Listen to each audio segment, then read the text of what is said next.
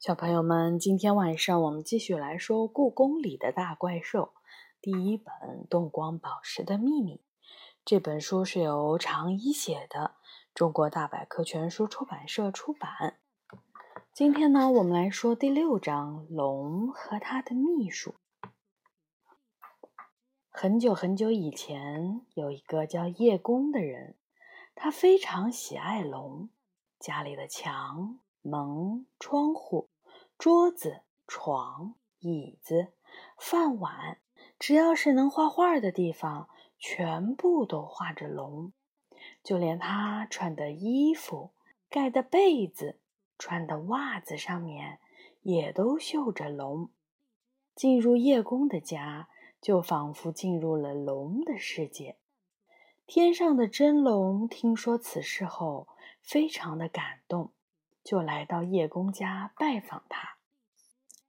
真龙的龙头从窗口伸进来，尾巴拖到房间里。他还没说话，叶公就已经被吓坏了。他一边尖叫一边逃跑了。后来人们就以“叶公好龙”这个成语，来比喻那些自称爱好某种事物。实际上并不是真正爱好，反而是惧怕的人。其实叶公看到的根本不是龙。怪兽斗牛告诉我，每次看到斗牛，我都忍不住赞叹：它和龙长得也太像了。如果不是它头上的牛角，我简直就分不出哪个是斗牛。哪个是龙？不是龙，怎么可能？那么有名的成语，不应该是假的。我撇撇嘴，真的，龙那天去泡温泉了，因为他的鳞上面长了一块让他觉得很痒的东西，就去了成都南山的温泉。那叶公看到的是什么？这我可就奇怪了。是我，斗牛闷闷不乐地说：“因为龙要去泡温泉，就让我代替他去慰问叶公，所以叶公看到的是我。什么？怎么还有这样的龙啊？居然为了自己能去泡温泉而使用替身？这没什么奇怪的，他经常这样。”只要自己不想去做的事情，就会推给我。反正人类也不知道龙到底有多大，所以都会把我当成真正的龙。斗牛振振有词地说：“我很早就听别的怪兽说过，斗牛是龙的秘书。如果有什么事情需要找龙办理，而又找不到他的话，只要找到斗牛就成了。”你还有什么时候当过龙的替身？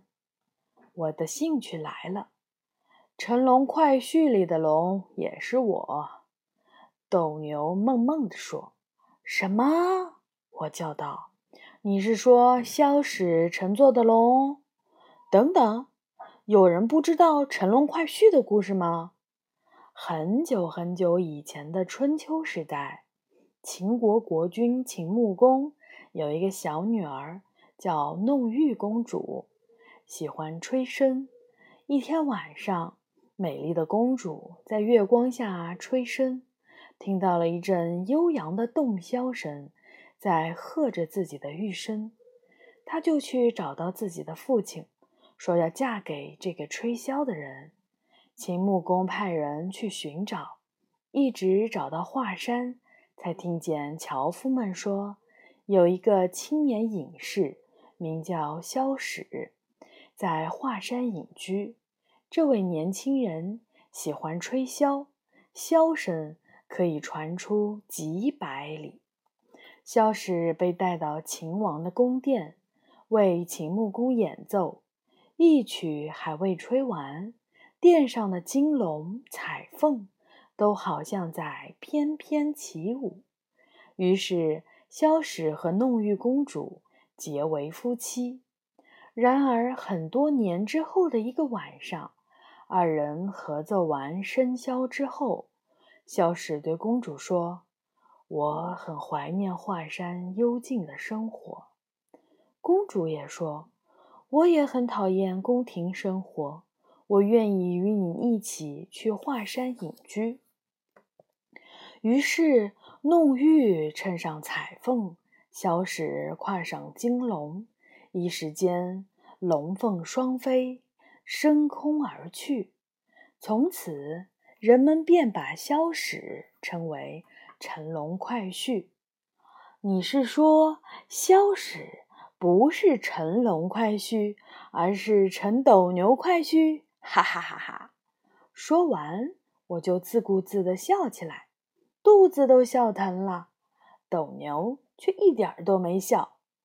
龙最不喜欢别人骑它了。一般这种时候，它都会装病，或者是躲起来，让我替它去。这可真有意思。说实话，我在故宫里很少见到斗牛。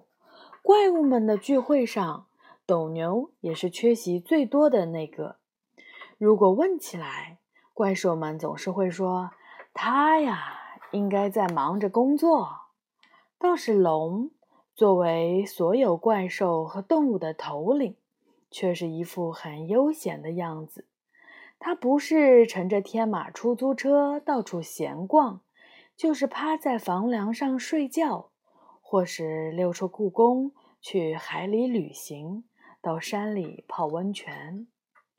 因为他把所有难办的事情都推给我了。斗牛埋怨他那么悠闲。我却忙得连休假的时间都没有。我早就想去动物园转一圈，看看现在的动物都长成什么样了。上次去动物园看动物，还是在清朝的时候。你今天怎么有时间来找我聊天？晚上，我一迈进妈妈办公室的后院，就看到斗牛像蛇一样盘在凉亭的顶上。明亮的月亮照在他的鳞甲上，闪着白光。坝下被暴露在外的电线电到。海马在夜间吓晕了一个人类警卫。地下宫殿最近有被开启的迹象。金水河因为雨水太多而泛滥。要处理的事情实在太多了。所以我才来这里躲清静。斗牛说：“这里因为人类活动多，动物和怪兽一般都不会过来。虽然不太安全，却是一个可以偷懒的好地方。”可是还没等斗牛把话说完，真保管的野猫小蓝眼儿就跑了进来。“斗牛大人，原来您在这里呀！”小蓝眼儿像是看见了救星一样，您快去管管吧！乌鸦和鸽子为了争地盘儿打起来了。龙大人呢？斗牛没精神的问。龙大人没看见呀。不过就算龙大人在，也会让您去处理的。所以趁事情还没有闹大。您去雨花阁看看吧，什么事情都来找我做。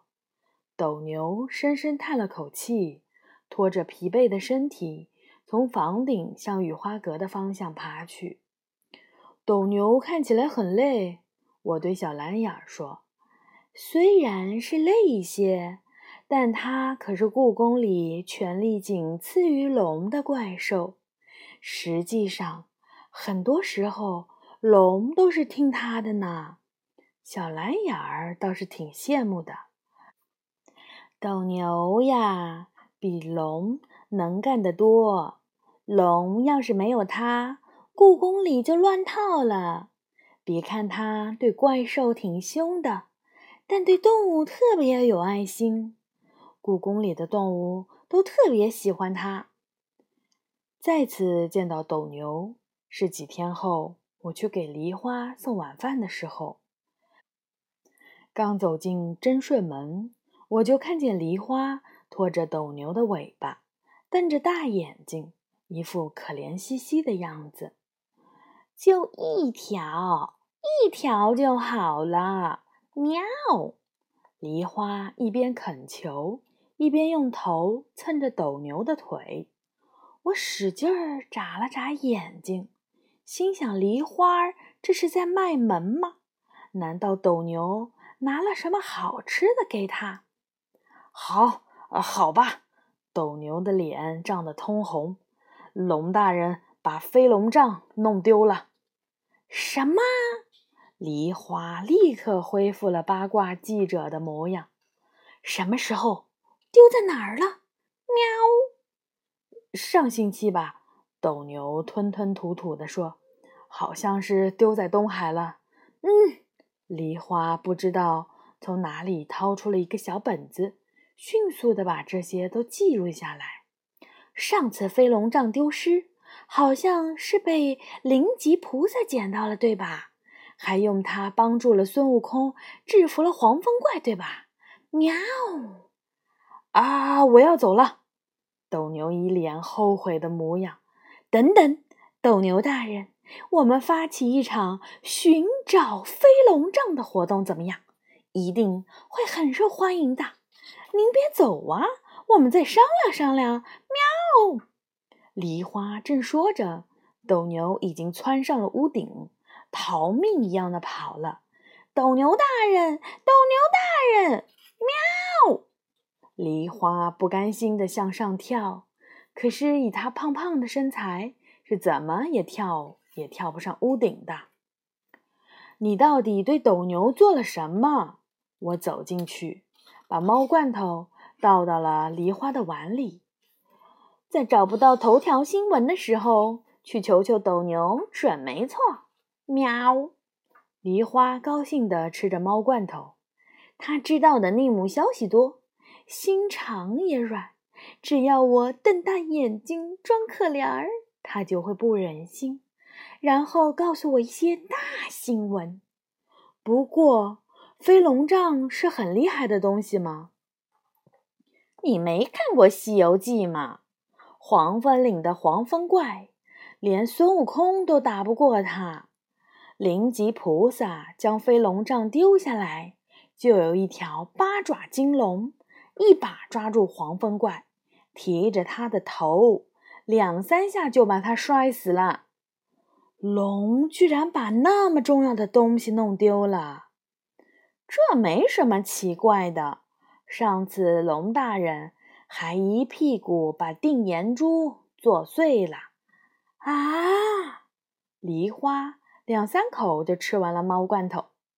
我要去采访龙大人，小雨要不要来呀？我吗？这合适吗？我挠挠头。没事儿，没事儿，有你在，龙大人就应该不会赶我走。原来是这样啊！看来梨花还真是不太讨人喜欢呢。那好吧，我倒也想听听。龙会说些什么？沐浴在月光下的故宫宁静极了，照亮角落的灯成了一种微弱的橘子一样的颜色。高高宫殿的影子们重重地投在被磨得很光滑的路面上。高高的雨花阁上，龙盘旋在屋顶，身上的金甲。闪闪发光，龙大人，小雨来看您啦！梨花扯着嗓子在雨花阁下面喊：“这只狡猾的野猫！”一个细长的身影从雨花阁上跳了下来，居然是斗牛。斗牛，你也在啊！我有些意外。龙大人让我把你们带上去。斗牛一副无可奈何的模样。我和梨花坐到了斗牛的背上，斗牛腾空而起，我们被浓浓的白雾包围。哇，斗牛，你会喷雾呢！我惊叫。我本来就是会吞云吐雾的神兽。斗牛把我们放在了雨花阁的屋顶。哪里？你现在可是整个故宫的幕后管理者。龙富有磁性的声音响了起来。他舒服的在琉璃瓦屋顶上盘坐着，巨大的身躯把雨花阁压得吱吱作响。龙大人，我要休假。斗牛坚决地说：“小雨，我们还是头次见面吧。”龙笑眯眯地看着我，理都不理生气的斗牛。是啊，是啊，真的很荣幸。第一次看见真的龙，我有点紧张。听说你能听懂怪兽和动物们说话，好神奇的能力啊！怎么会问到这个？我心里更紧张了。那个带着魔法的耳环，不会是龙丢失的吧？幸亏这时候斗牛又插进了话来。龙大人，我已经四十年没有休假了。可是还没有等他说完，龙又把头转向了梨花。我听说珍妃井那边有幽灵出现，这个我也听说了。梨花还没有说完，就被斗牛打断了。龙大人，这次我一定要休假了。如果再不去动物园，从卧龙来北京展览的那四只大熊猫就要回四川了。熊猫馆不是一直都有熊猫吗？没必要非得看那几只吧。熊猫馆一共有八只熊猫，正常展出的只有四只，而现在因为卧龙的熊猫在，可是十二只全部展出啊！再等这样的机会，不知道要到什么时候了。斗牛激动的脸都红了。那个珍妃井里的幽灵，你见过吗？龙又转向了梨花问：“这个龙大人，不要假装听不到，这次我一定要休假。”斗牛再次打断梨花，梨花愣在那里，半张着嘴。被斗牛的气势吓住了。好了好了，知道了。龙不耐烦地说：“只给你半天时间，三个时辰。三个时辰以后必须回来。”是。斗牛有力地回答。哎，真不知道熊猫这种笨笨的动物到底有什么好看的。龙小声咕囔着：“是啊，还没有我们猫类好看呢。”梨花应和着：“龙大人，关于飞龙杖丢失在东海。”梨花刚刚问到正题，只听到“嗖”的一声，刚才还盘在我们面前的那条巨龙，居然已经消失了，只剩下了明亮的月光照在金黄的琉璃瓦上。龙，梨花愣在那里，跑得还真快。星期天，太阳从早上就大得吓人。虽说秋天已经越来越近，但是阳光仍然热得烫人。我戴着大大的草帽，站在北京动物园门口。正是放暑假的时候，这里的人比过年时候逛庙会的人还多。我真有点儿担心斗牛。会以什么模样出现在人群里？可不要引起骚乱呐！我在心里默默祈祷。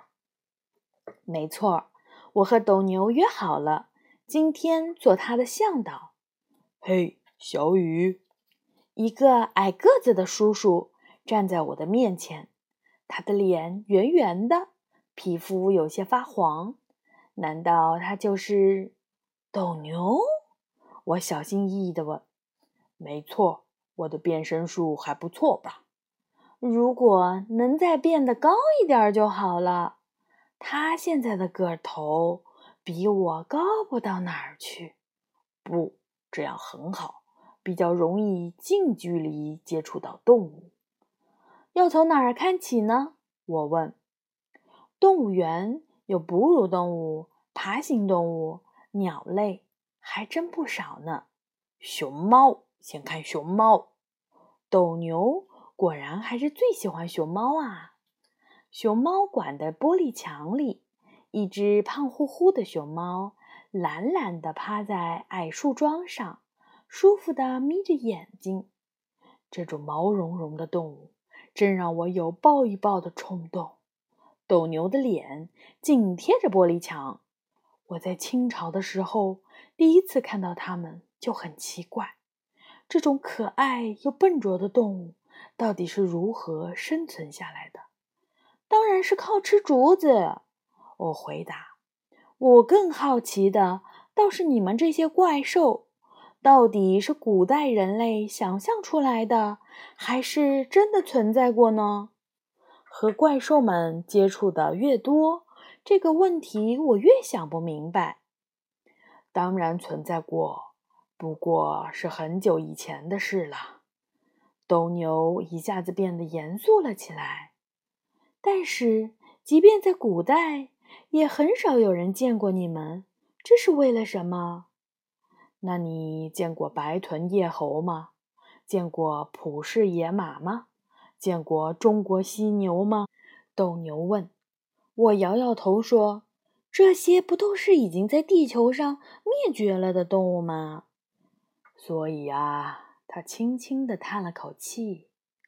如果人类再这样不顾及动物们的感受，就连豹子、狼、海豚这些动物都会变成像我们这样的雕塑，或者是只能用电脑的 3D 技术才能做出来的东西。